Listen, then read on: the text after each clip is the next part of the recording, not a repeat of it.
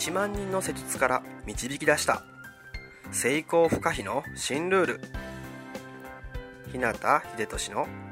人も運も味方につける。体リノベーションメソッド。この番組は理学療法士の国家資格を持ちこれまで延べ1万人以上のクライアントを指導してきた。自律神経内臓体質改善専門整体師でありパフォーマンス促進トレーナーでもある日向秀俊が体と意識についての幅広い知識と自らの経験をもとに成功不可避なエネルギーの高い状態になる方法を独自の視点からお届けしていきます。あなた本来の力とパフォーマンスを引き出すヒントや自分らしく豊かな人生を過ごすためのキーポイントについてなどまたリスナーの皆様からいただくご質問やお悩みにお答えしたりとさまざまな角度からこの番組内で情報をお届けしていきます。こんばんは。日向秀俊です。さて、気づけばもう3月になりました。しかもですね今日は3日。ということで、桃の節句のひな祭りですね。女の子のお子さんがいるお家だとひな人形のね準備とか片付けとかでね今日はお忙しかもしれないですね。僕は男ですし、まあ、しかも一人っ子だったのでひな祭りとはね無縁の家でした。でもですね、まあ、ひし形のこう3色のお餅をねなんか食べたのは覚えてます、なのでね、まあ、今日も後で、えーもしかしたらスーパーにでも行ってねお餅を買って久しぶりにね子供気分を味わってみようかなと思ってます、ではでは今日のテーマに行ってみましょう、今日はですね手と肺の秘密の関係あなたは気づいてますか？ということでお話ししていきます。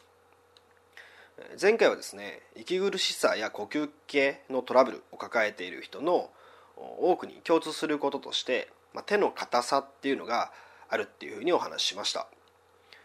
その上でですね簡単なテストとして両手をねグーにして親指を握り込んだ状態と両手をパーにして親指を開いた状態で深呼吸をした時にどう感じるかどう変わるかどう違うかっていうのを実際にね、えー試して感じてもらいました。覚えてますかね、えーもしまだ前回のね文を聞いてないっていう人は先にねそちらを聞いて、やってみてください。でですね、えこのテストではおそらくほとんどの人が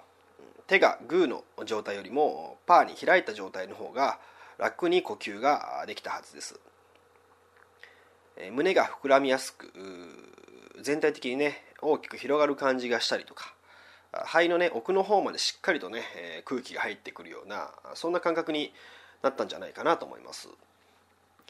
でですね、え今回はその続きですね、えーなぜグーよりパーの方が呼吸が楽にできるのか。なぜ手が硬いことと胸の動きが小さかったり呼吸が浅いことが関係するのか。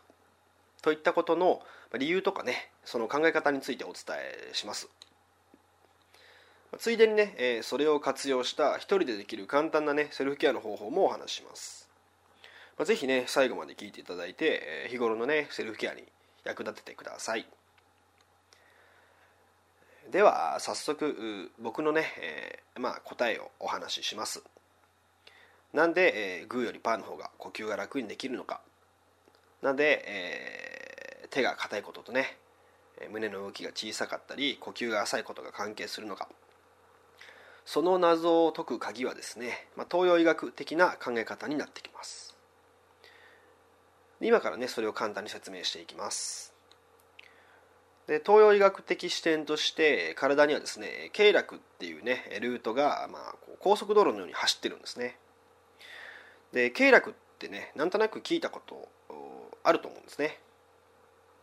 えー簡単に言うとですねそこに沿ってエネルギーが流れている、まあ、目には見えない線路とかね高速道路みたいな感じですね。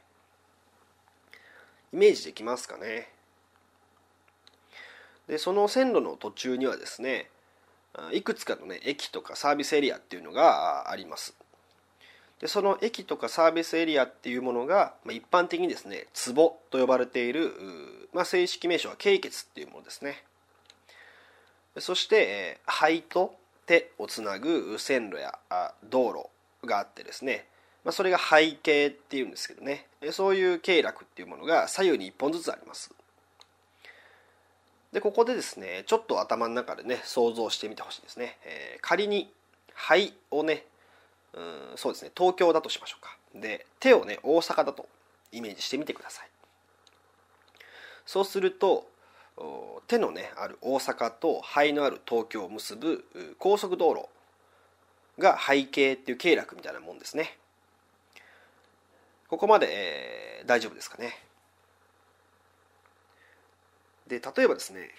じゃあこれから大阪から東京へ向かうある1台の長距離トラックが走るとしましょう。でそのトラックはですね大阪のね、えー、ある場所でしか手に入らないちょっと珍しい新鮮なね食材を東京にある高級ローテに運ぶトラックだとしてください。大阪のねある場所でその日に手に入った新鮮な食材を積んでトラックが出発して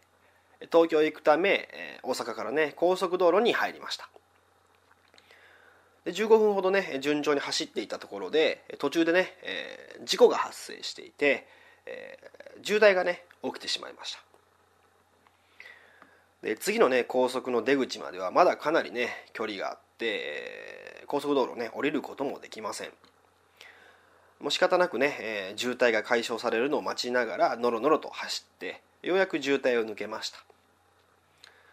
ただですね、えー、渋滞をね抜けるのに当初の予定よりもまあ3時間ほど遅れてしまった。で実際ね届け先の高級料亭東京のね料亭に着いた頃にはもうね食材の鮮度も落ちて料理にも使えない。でね逆に料亭の方はっていうと、まあ、そのね食材を目当てで、えー、来てくれるね予約のお客さんがいたんですけどね、まあ、食材が届かずキャンセルに。料亭ではね腕のある職人さんがねもう他のね食材はバッチリ揃えて包丁も研いでもういつ来るんだと準備万端でねスタンバイしていたんですけど、まあ、自己渋滞の影響でね、えー、残念な結果に終わってしまったと。でねもしこういう場合料亭の方のね、まあ、到着先ですね。そちらはもう全然何の問題もなかったわけですよね、えー、準備万端で、えー、いつでも来いという感じでスタンバイしていたわけですね。でもですね、ま、大阪っていうね全然離れた場所ですけどその出発地点もしくはその途中で事故とか渋滞とかね、まあ、何らかの問題が起きたことでえー、結局はですねその到着先自体はいい状態であったとしても、うん、出発地点とかね途中とかの問題がね、えー、そちらにも影響して大きな被害とかを受けてしまうわけですね。でさて、えー、ここでですねあなたの体に戻ってみましょう。肺に関する経絡、まあ、高速道路はですね、えー、あなたの鎖骨。鎖骨。あたりから腕のねこうなんですか前面の外側親指側のとこですねを通ってで手の親指まで続いてるんですね。もう一回言いますね。肺に関する経絡高速道路はあ胸からですね鎖骨あたりを通ってこの腕のね前側の外側をずっと通って手の親指まで走っています。なんとなくのイメージで大丈夫です。でですね、え、ここで質問なんですけど例えば自然にね普通に楽にしている時っていうのはあなたの手はグーになっていますか？それともパーの状態ですか？まあねきっちりとこう開いている綺麗なパーとまではいかなくてもほとんどの人はですね手がちょっとこう軽く開いているはずなんですね。それが自然な状態であって緩んでいる状態です。ということはですね逆を言うとグーになっている状態っていうのは通常よりも力んでいる緊張している状態だと言えます。そしてこの手がねグーに近づいて力んでいる状態っていうのは先ほどね高速道路の例で言うと渋滞のようなもんなんですね。え、グーをねこう親指をね握り込んで手がグーになって力むことで自然な状態に比べて要は道路がね狭くなってしまって渋滞が起こって、えー、肺にね続く経絡の流れがあ、まあ、滞ってしまうわけですね。そうすると結果的に、えー、到着地点にある肺にもその影響が及んでしまって、えー、呼吸がね浅くなったりとかそういうことが起きてしまうんですね。逆にパーの場合だと通路がね狭くなること、まあ、道路が狭くなることもないのでスムーズにね、えー、渋滞なく流れていくんでそれは肺の方にもね到着地点の方にもいい影響としてねその流れが伝わっていくわけですね。そして、えー、手が硬い人っていうのはいつもね手がやっぱり力んでいたりとか精神的に、まあ、性格的にとか、まあ、お仕事とかで緊張しやすくて力が抜けない人なんかがね多いんですけどそれが続くとですね徐々にやっぱり手先が固まってきちゃうわけですね。グーになって。そのままこう固まってしまうわけですね。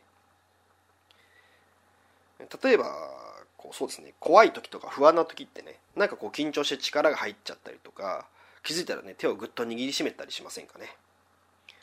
それでずっといると手そのものが硬くなってきてしまうんですね。それ以外にもデスクワークの影響でね、えー、こうずっと手を酷使していて無意識で力が入り続けたりとか、まあ、そういった手が硬くなるような刺激やきっかけっていうのは、まあ、いつものね生活の中でたくさんあると思います。でそれがですね、手をグーの状態へとねこう固めることになって、えー、手や腕から肺へ届くね経絡を渋滞させて呼吸にも影響を与えて、えー、なんかこうね浅くて速い呼吸とかになってしまうわけですね。でそれが続くと悪循環でさらに緊張が高まってしまって、え胸の動きも硬くなってきて、ゆくゆくは呼吸器系のトラブルに発展するなんてことにもつながる可能性が出てくるわけです。まあ、経絡っていうのはね目に見えないんですけどねそれでもちゃんと存在しているものなのでこういうふうにねお互いに影響し合ってるわけですね手と肺がつながっているっていうことです東洋医学的なこう発想を持ってね見ていくと、まあ、こういうふうなつながりもね見えてきたりします。で、えー、呼吸器系のね疾患トラブルとかを持つ人とかですねまあ痛みなどとかね力んでしまって呼吸が浅い人とかね、まあ、精神的に参ってしまって呼吸が浅い人なんかの場合に、まあ、ちょっとしたセルフケアの方法っていうのもあります。でそれはですね、えーまあ、肺につながる手手ですね手の親指を緩めてあげることなんですね。さっき言ったように親指が握り込んだグーの状態は渋滞を起こすわけですよねじゃあその渋滞をね作った最初のきっかけそのスタートポイントですね、えー、手の親指を緩めてあげる。それがすごい大事になってきます。で親指ってすごくこう、なんですか、ね、自由に動きますしよく使うんですよね指の中でも。なので、えーまあ、実はですね意外と知らないうちにねこう緊張してたりとか硬くなったりすることが本当に多いです。なので、えー、軽くでいいので親指をねこうほぐしてあげるような感じでちょっと緩めてあげるだけで呼吸がね少し楽になった感じがね出てきたりもします。で結構ねあの周りを見ているとねそういう人が身近にいたりもしますんでね。もしあなたの周りにもそういうふうな感じがねえー、してこう緊張してるのかなとか手が硬そうだなとかっていう人がいたらねこういったこともぜひ教えてもらえたらあ喜ばれるんじゃないかなと思います、まあ、もちろんですね自分にも使えますんでね、えー、そういった時があれば必要な時はですねぜひ試してみてください。ということでね、えー、今回は手と肺の秘密の関係あなたは気づいてますか？についてお話ししました。それでは今日はこの辺で。自分の人生を豊かで価値のあるものにしたいなら体を置き去りにはできません。体が変われば意識が変わり意識が変われば人生が変わる。良くも悪くもあなたの体と意識次第。また明日もエネルギーの高い一日を過ごしましょう。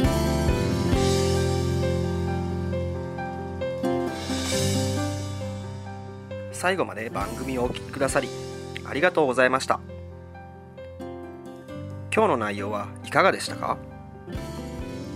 ご意見やご感想ご質問などいつでもお待ちしています。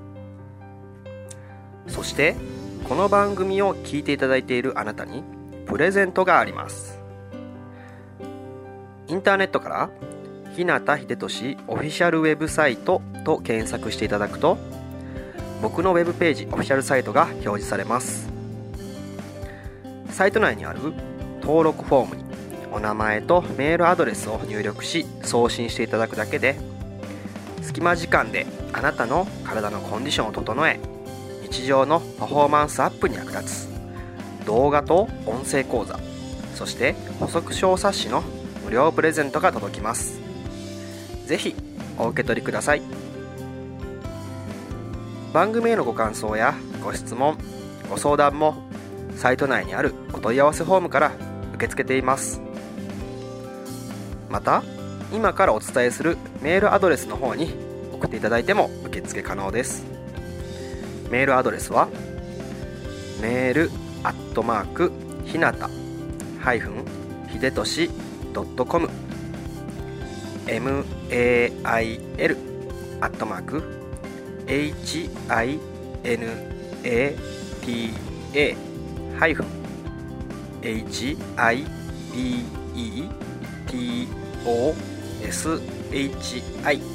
toshi.com になります。